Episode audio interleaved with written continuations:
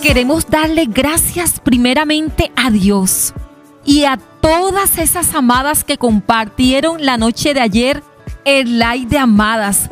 Gracias por bendecir a tantas mujeres que participaron en esta noche tan especial solo de mujeres. Y hoy quiero compartirte el tercer principio para marcar tendencias por generaciones. La unidad no es uniformidad. Puedes anotarlo.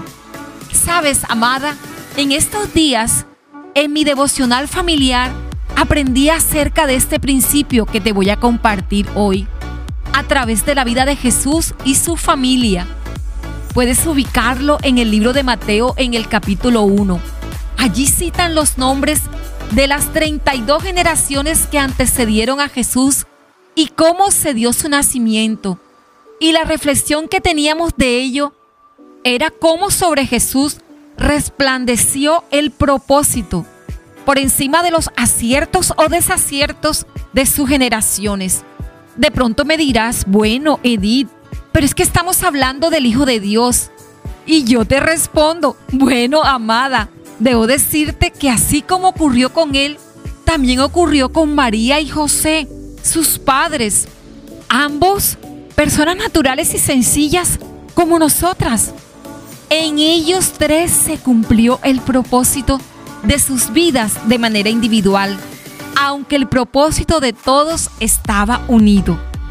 Eran una familia, pero a Jesús le correspondía ser el Mesías, a María prestar su vientre y a José ser el Padre terrenal que cuidaría de Jesús y María. Nota cómo los propósitos iban de la mano, pero tenían el mismo destino. Amada, nuestra labor como madres y mentoras es mostrar a nuestros hijos que ellos nacieron con un propósito.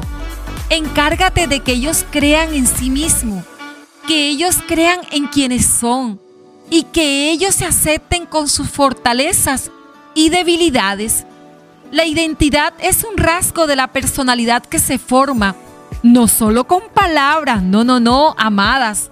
También se forma con palabras de fe y autoconfianza.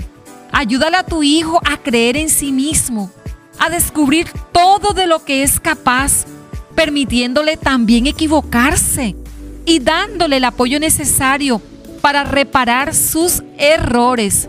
No las pases por alto, no, amada. Y mucho menos aminores su responsabilidad. Ayúdale mostrándole que equivocarse también es válido pero que el propósito de hacerlo es crecer.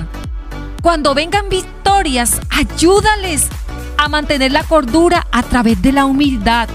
Esto hará que siempre ellos tengan un corazón agradecido con quienes le proveen ayuda para lograr sus objetivos como Dios y como tú. El papel que José y María desempeñaron en la vida de Jesús fue el papel de cuidarle y educarle. Producto de esa educación Jesús creció ganando gracia ante Dios y ante los hombres. Jesús no nació educado y aunque la razón por la que se haya extraviado de sus padres para ir al templo denota que él fue un niño al que debía orientársele hasta que fuera el tiempo para el cumplimiento de su misión en este mundo.